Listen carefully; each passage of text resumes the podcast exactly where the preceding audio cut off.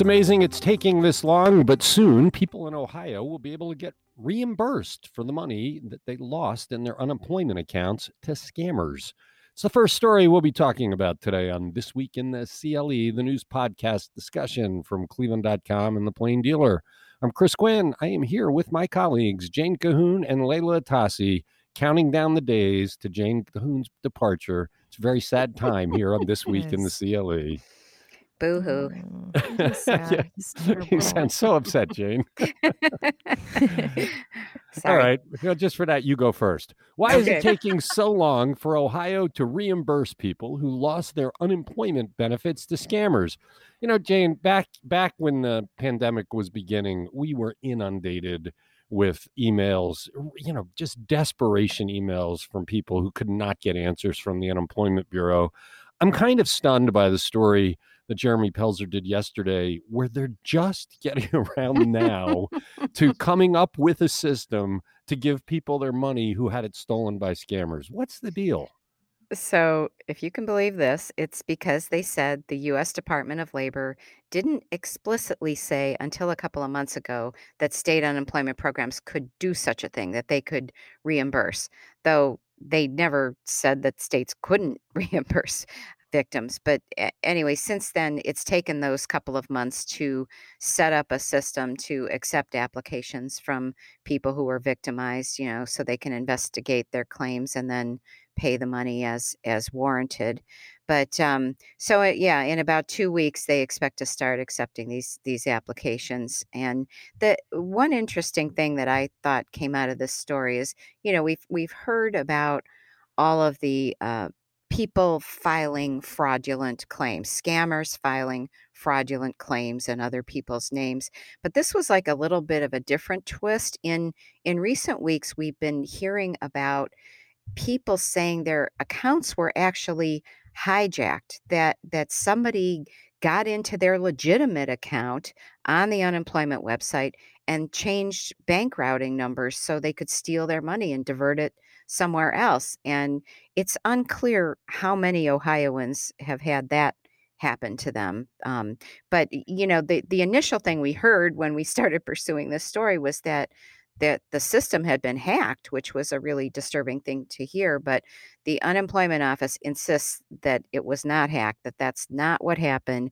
They said that that when these accounts have been hijacked, it's been because uh, criminals have obtained victims private information, login information through various means, including like phishing emails. And um, they also say this has really been minimized, greatly reduced because of these security enhancements that they've made, and they have contracts with cybersecurity uh, experts. But uh, the other interesting thing is some people just don't believe that, I- including people like State Senator Teresa Fedor, who simply says that I think they're lying. And and State Representative Jeff Crossman, a, a Democrat from Parma, said he's heard from numerous constituents who had their accounts hijacked and and said many of them had the, the benefits routed to a single bank in South Dakota. And he, he thinks that the explanation by the unemployment office is that it's crazy so anyway, he said they're blaming the victim and and instead of actually doing the analysis to figure out if the system's been been compromised. So so that's where we have here. They're they're denying that there was a hack. We've got these lawmakers who are saying, eh, something's still not right here. Um, but in any event, yes, in a couple weeks, people can start applying to get their well, money back. Oh, I can't wait to see how many do. But uh, uh, uh, and why is it taking two more weeks to get this set up? If the government said months ago you could do it, why don't Crossman and company have a hearing and call these people all in and say, "Show me." I mean, if they're if they're really because look, we heard from all these people that were very upset about everything having to do with unemployment. Remember, I wrote a column because somebody tried to do it in my name, and it turned mm-hmm. out they tried to do it in Husted's name and DeWine's name. I mean, half the state had fraud being perpetrated upon their names. So, so why not have a hearing to to well, pull them fact, in and question them again? Yeah, they do have a legislative a special legislative committee that's been looking into problems with the unemployment system. And they actually did have one of these victims in their recently, you know, saying that this had happened to her. And she insisted, she said, she didn't receive any phishing email. She's computer savvy and she didn't really appreciate the explanation uh, about oh somebody must have stolen you know your stuff but and of course she said she went through a nightmare on the phone with them trying to re- rectify the situation does that sound familiar um, so we do have some legislative oversight here and i think that crossman has asked um, governor dewine i believe to bring in like some sort of cybersecurity force that the, the state has but the the ODJFS kind of waved that off. They don't think that's necessary because of all the experts that they've hired to help them. Okay, well, I, I, like I said, I can't wait to see how many people uh, apply. I wonder if they break the computer with another inundating of the system because the computers date back 20 plus years. You're listening to This Week in the CLE. What did former Cleveland Mayor Mike White have to say when he stepped back onto the political stage 20 years after he left it to endorse Justin Bibb for mayor? Leila Atassi, we had a lot of discussion yesterday about whether that was such a big news story. We should put it on the front page of the Plain Dealer, which we did. We haven't put many endorsements out there. I'm going to write a column explaining our logic. I've already heard from at least one person questioning it. Mike White had a lot to say, though, and he had a lot of comparisons to a young, eager politician from yesteryear. Yeah, named Mike White. so the public the public last saw Mike White kind of ride off into the sunset to I think I want to say raise alpacas and make wine in uh, in rural Ohio when he left office back in 2002. But he has quietly remained behind the scenes in Cleveland politics, and he chose this as the moment to kind of step back into the spotlight with this ringing endorsement for Justin Bibb. He said that Bibb is the only candidate that gives people hope, and he likened Bibb to himself, saying that he checks all the boxes just as White did when he announced his bid for mayor all those years ago and, and eventually rose from the field of candidates to defeat George Forbes. He dismissed all the criticisms that Bibb is too young or inexperienced. He pointed out that he himself was 37 when he ran, I think the second youngest mayor in Cleveland's history behind Kucinich. And he said youth didn't impede him. And then he made a great point. He said, I hear also that Justin hasn't been in politics for very long. Look what politics has got us. Look what business as usual has got us. We don't need business as usual. We need a new day in Cleveland. And I think that's well said. I agree. I think in this race, the longer a candidate has been in Cleveland politics, the weaker we should view their candidacy because they're to blame for the status quo. So, um, so Seth Richardson reported that candidates started approaching White about three years ago, and that he decided about a year and a half into that that he would stand with Bibb. So, you know, how does this help Bibb? Bibb already appeals to younger progressive voters, but White's endorsement gives him an in with older voters who remember the White era as a high water mark for Cleveland. And so, of course, you know, as you mentioned, Mayor Frank Jackson, another political heavyweight here, has thrown his support behind Council President Kevin Kelley. So that sets up this interesting dynamic. And then Dennis Kucinich, at almost the same time as the Mike White announcement, was holding his own press conference in a hallway at the West Side Market, which Seth described as a much more muted event, to announce that Kucinich had earned the endorsement of former Congresswoman Mary Rose Oakar uh, you know, I don't know. She served in Congress from 77 to 93. So I, I don't know what kind of voter Kucinich is trying to court here, but he's really reaching well, back into the annals of history with that one. He already um, has that vote. I mean that that that the Oakar endorsement isn't in the in the same league. The, we you know we talked about Mike White's endorsement and the significance of it yesterday.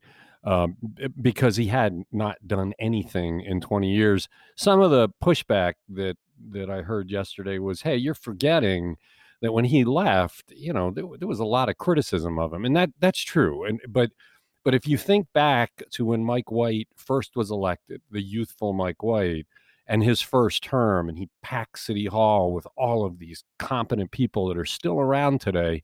Um, it, it, it, people remember that fondly. He gave Cleveland its strut back. The, the the Gateway project was done, and you know he did a lot of very good stuff in his first term. By his third term, I was covering him.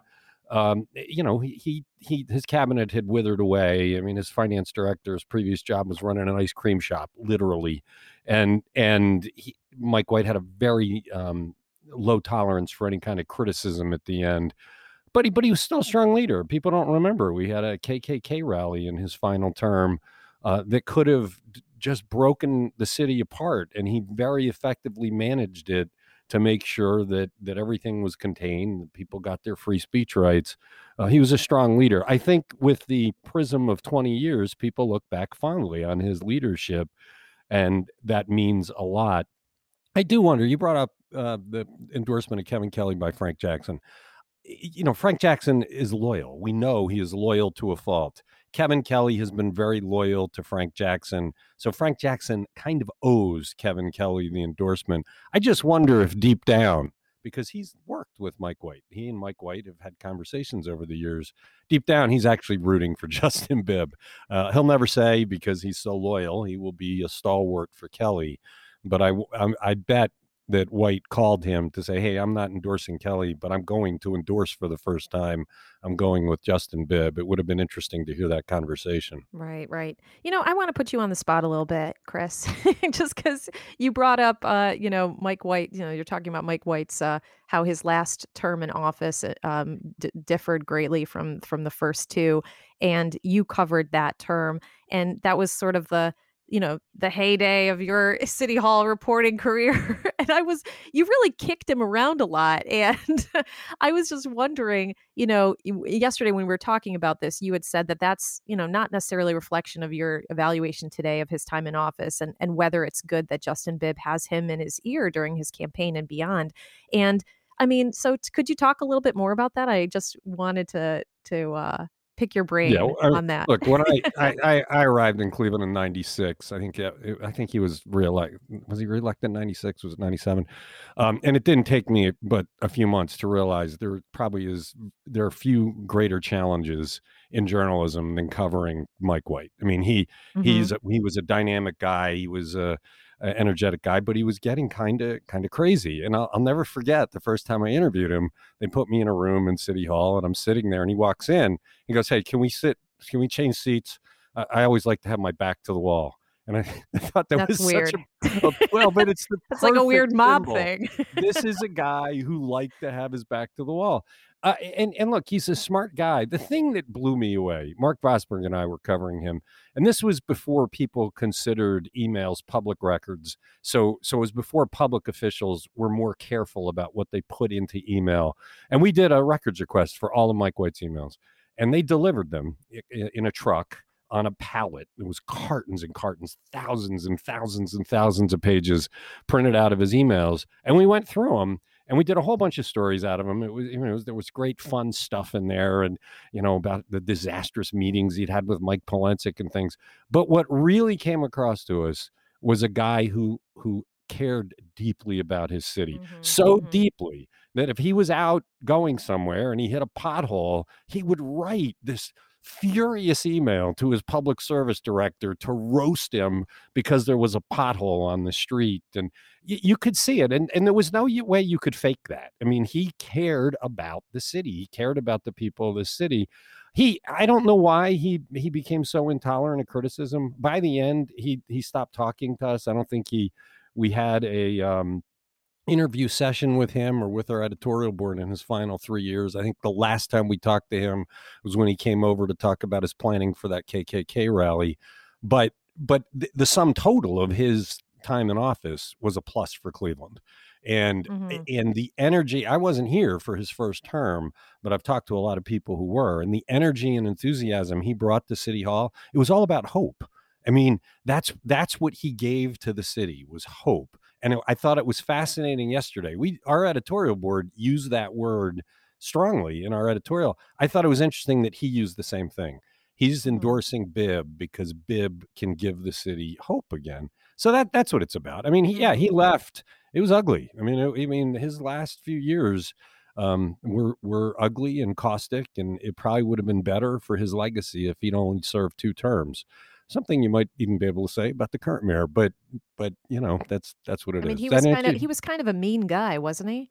I mean, I, I was I've read over well, many of the old clips where he, I mean, the way he would uh, go about, you know, firing people, even in in his uh, orbit and was sort of uh, you know cutthroat and just kind of mean right so but you don't think that that that sort of mentorship is bad for someone who's up and coming and I don't know. I don't know if I'd say mean. I mean, I, I think he was demanding. I think Mm, I think he okay was Mhm. frustrated at the level of his cabinet at the end because he wasn't surrounded with the quality of people he was surrounded by in the beginning. ah Look, the other thing you got he was a very effective communicator.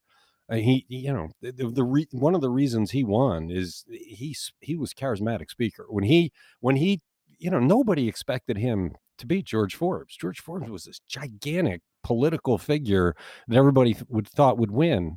And White went around town talking to people, and people believed in him. So mm, that that's why I think it was such a big deal for him to come back after 20 years of being away to say, I see myself in him. Cleveland needs to have that hope again. It's time for yeah change. That's really significant. So much more significant than Frank Jackson coming out and saying, I support Kevin Kelley because they've worked together all this time. You you fully expected Frank Jackson to do that. And and I I don't think there's anybody who could move more votes right now in Cleveland than Mike White with that mm, endorsement. And and Justin Bibb clearly has momentum. I mean, it's yeah just eh, can he keep it? Can he can he deliver it? He's got to work it. But he's also surrounded by a whole lot of really smart people now who are fully committed to him. Joe Roman, the former GCP chief, um, is is there. He was there for that announcement. I mean, this is it's th- there's some substance behind behind Justin that will help him as he navigates the difficulties of City Hall if he were to win. You're listening to This Week in the CLE. What are some of the questions Cedar Point refuses to answer about the horrifying accident over the weekend? And doesn't Cedar Point care enough about its patrons to be transparent? Jane Kahoun, this one is truly frustrating. I mean, a big piece of metal comes flying off a popular roller coaster, slams into a woman's head, and, and we don't know anything beyond that, except what eyewitnesses say, which was this was horrifying. Right. I mean, some of it you might be able to chalk up to, you know, protecting people's medical privacy, but the fact is they they just haven't been, you know, uh, they haven't been forthcoming with with facts here. The way Susan Glaser summed it up, we have more questions than answers about this incident. We just know the very basics. As you said, this metal object fell off. It was the top thrill dragster, um, a train as it was ending its run, and this woman was standing in line waiting for for the ride. You know, she got taken to a local hospital, and all we know is she was transferred somewhere else. So we don't know her condition, but you got to believe if they transferred her, this is serious. It's very serious, and people saw her bleeding and so forth. Um, so, in addition to not providing any information on that, uh, Cedar Point's also refused to answer. You know what caused this coaster to malfunction, what their inspection process is for it, and whether that process broke down. They they simply say their focus has been on the victim and her family, and they have no other information to share. So consequently, we've got all sorts of speculation on social media ab- about it. Um, so, uh, and we have heard from a couple of witnesses. One described it as a like a metal disc flying through the air, and another said it looked like a like an L bracket, like a heavy steel L bracket, and um, but, uh, you know, that we can't get a police report on this. The Sandusky police helped, but they said, you know, they were just assisting. So, and then Cedar Point has its own police department and they haven't released a report. Um, so, you know, it's just, it's a lot of, just a lot of questions um, Well, and one here. one of the people uh, in the story was saying, you know, this is the time the chunk of metal hit somebody in the head. There's probably other times where chunks of metal missed. I mean, why would Yeah. anybody go to a theme park where chunks of metal are flying off rides at high speed, possibly whacking people in the head? And they really should be explaining this because Yeah. I, you know, Leila, you were just there. Would this make you think twice about Uh, returning? yeah, you know, I, I, I mean, I don't know about about returning, but um, I don't know. This that is it's terrifying to think about this. You know, I have, I have one of my daughters is uh, she's just starting out her roller coaster riding career. She's seven years old, and she is a catastrophizer. You know, when you're waiting in line for a half hour, she spends all that time watching the ride and coming up with a list of ways that it could fail and kill someone. And by the time she gets to the front, she's getting in her in her seat and the person who's checking her restraint she's peppering them with questions like what happens if my head hits this and then what happens if i hit that thing and and, and, and i'm listening to this and i'm just like kind of chuckling to myself and you know the lady's like you know you'll be fine don't worry and you won't be fine i've been trying to shield my kids from hearing this story about this terrible thing that happened because you know i've told them so many times cedar point is one of the safest places you can go, even though you're doing these thrilling things. Um, you know, years ago, I did a story about. Um, about people who there was like a, a, college class and they were taking some psychology uh, course about facing your fears and the teacher took them the professor took them to cedar point uh, so that some of them who had fears of heights or whatever would face their fears and it was some you know big project they were doing and they took me behind the scenes at cedar point to show me how uh, involved their inspection processes and how high tech the inspection process is. And ever since then, I have felt so confident in Cedar Point's safety uh, and security. And now I'm like, how could this have happened? Yeah. So, so I don't know. I don't know what my takeaway is from this, but I do want to hear some answers, and I think that they owe that to their to their right. customers. Yeah, this is it's shameful the way they're treating the public with this. They owe answers, and it you know, or warn people wear helmets when you get on our roller coasters. You're listening to this week in the CLE. Three months after Cuyahoga County opened a much anticipated diversion center to humanely treat the mentally ill and those with addiction problems who commit crimes rather than jailing them, Cleveland is not sending people to the center. Leila Atassi, Adam Ferrise did a great story about this yesterday, laying it all out. It's it, talk about shameful. Cleveland arrests more people by far than everybody mm-hmm. else combined, but they're not participating. So right. Cleveland residents who are mentally ill or have addiction problems are getting lesser treatment than the people in the suburbs why? Yeah, it seems Adam really got to the heart of the matter here in this story. The diversion center is is housed at Oriana House at East 55th Street, and it opened back in May after years of planning. And the point of this facility is to allow people to get mental health and addiction treatment before they enter the criminal justice system. But Cleveland city officials have yet to really roll out a policy for how the frontline police officers are supposed to be using this $9 million program. Cleveland City Prosecutor Aqueelah Jordan also wants that policy, when it's crafted, to include a provision that requires officers to call her office before taking someone to the di- diversion center. An obvious roadblock to the way the system is supposed to work, right? I mean, of the 43 people who have been brought to the center as of August 13th, only seven have been taken there by Cleveland police. About 80% of county jail inmates are brought in by Cleveland police. So obviously, this there's a lopsided you know something is wrong here. Here's how the system is supposed to work. Officers who encounter someone accused of a low level nonviolent crime with no history of violence or sex offenses they call frontline services which is a crisis intervention hotline and frontline workers determine whether the officer should bring the person to the diversion center for treatment or to the county jail admission to the center is voluntary and the process is really streamlined to make it easy on police officers who believe a person could be a candidate for this program and then when they get there, the center is staffed with nurses, psychiatrists, doctors, and specialists who provide treatment. Employees then create a plan for the person to get higher level treatment elsewhere. A great idea. Sounds great. Common Pleas Judge Dave Matia, who runs the drug court docket, has written to Jordan asking her to stop pursuing this policy that is going to impede police officers' ability to use the center, especially considering that the center is supposed to be around the clock and the prosecutor's office is only open for limited business hours.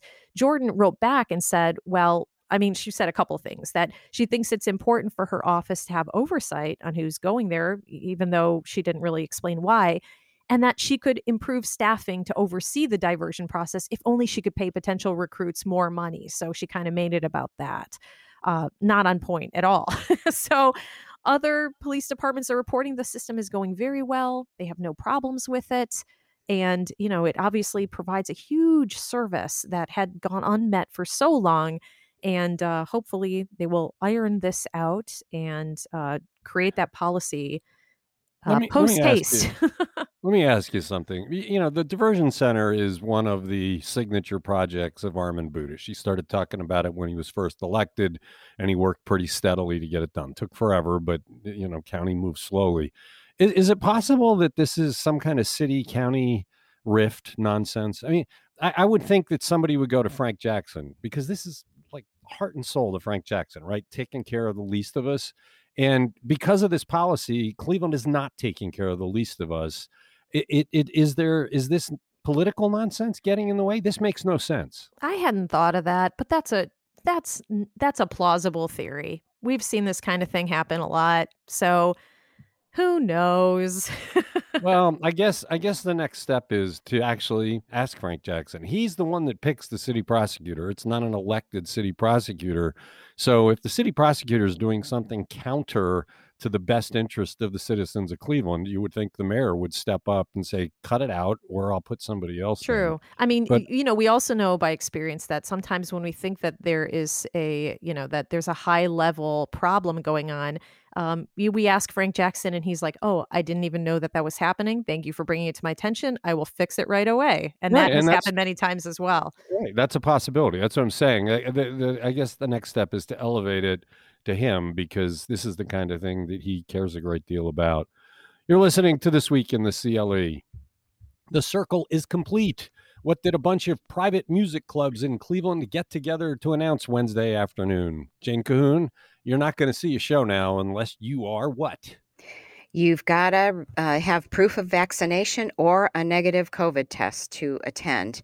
This is more than a dozen music clubs and theaters in Northeast Ohio uh, that are getting together to announce these new safety protocols at their venues. I mean, a lot of them, a lot of the um, musicians and other acts that tour are are demanding this, but you know, they the these venues include the Agora, Beachland Ballroom, Bop Stop, the Foundry Concert Club, Grog Shop, Happy Dog, Jilly's Music Room in Akron, Mahall's, and the Music Box Supper Club. And that follows, we already had announcements by by Live Nation, and they handle concerts at the House of Blues, Jacobs Pavilion at Nautica and Blossom, and then AEG, which operates the Agora. Uh, you know, so they they've already made similar similar announcements. I guess, you know, they said they all want to have the same base policy so their their fans can understand it and feel protected when they come out to support live music. So these policies go into effect on September 7th. So, yeah, you got to show proof of vaccination or a negative test within 48 hours of entry. And while masks are going to be encouraged, they are not going to be required. You know what's sad is, is I, I was talking to the head of one of these clubs. I'm not going to say who it is because I don't think he was thinking was on the record. Uh, but but and it was a few hours after they announced this.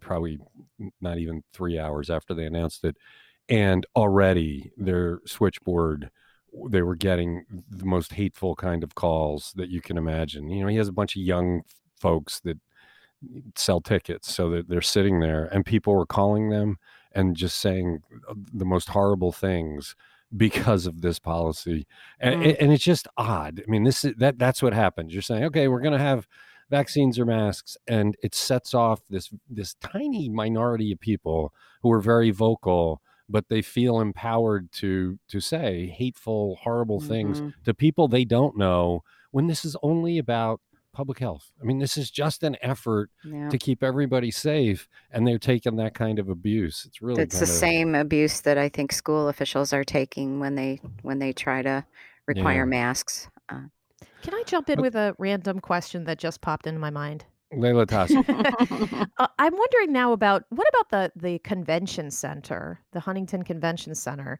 I mean, now that the county is is you know requiring masks for employees and talking about requiring vaccinations and things like that. And now we're seeing all these private, um, you know, these private venues requiring, you know, vaccination or pr- proof of, of uh, you know, COVID free test results and things like that. What about conventions? I mean, there may be. We'll have to see. I don't know. I mean, there may be contractual stuff in there, but we'll have to see. I, I mean, I think, I think it's coming. I mean, as you know, um, Hannah Drown watched the uh, the the doctors talking about sending kids back to school, and right. it's terrifying. We're going to have some more content about this. I imagine that that will come there too. You're listening to this week in the CLE. We didn't get through a lot of questions today. That's a good sign of good discussion. Eric Isaac just published a story about critical race theory. No, it's not an explanation of critical race theory. It's a deep look at why people in Northeast Ohio have become so alarmed by it that they're showing up at school board meetings to scream at school board members. It's great stuff. We'll be talking about it tomorrow. Check it out on cleveland.com. Thanks, Jane. Thanks, Leila. Thanks to everybody who listens to this podcast.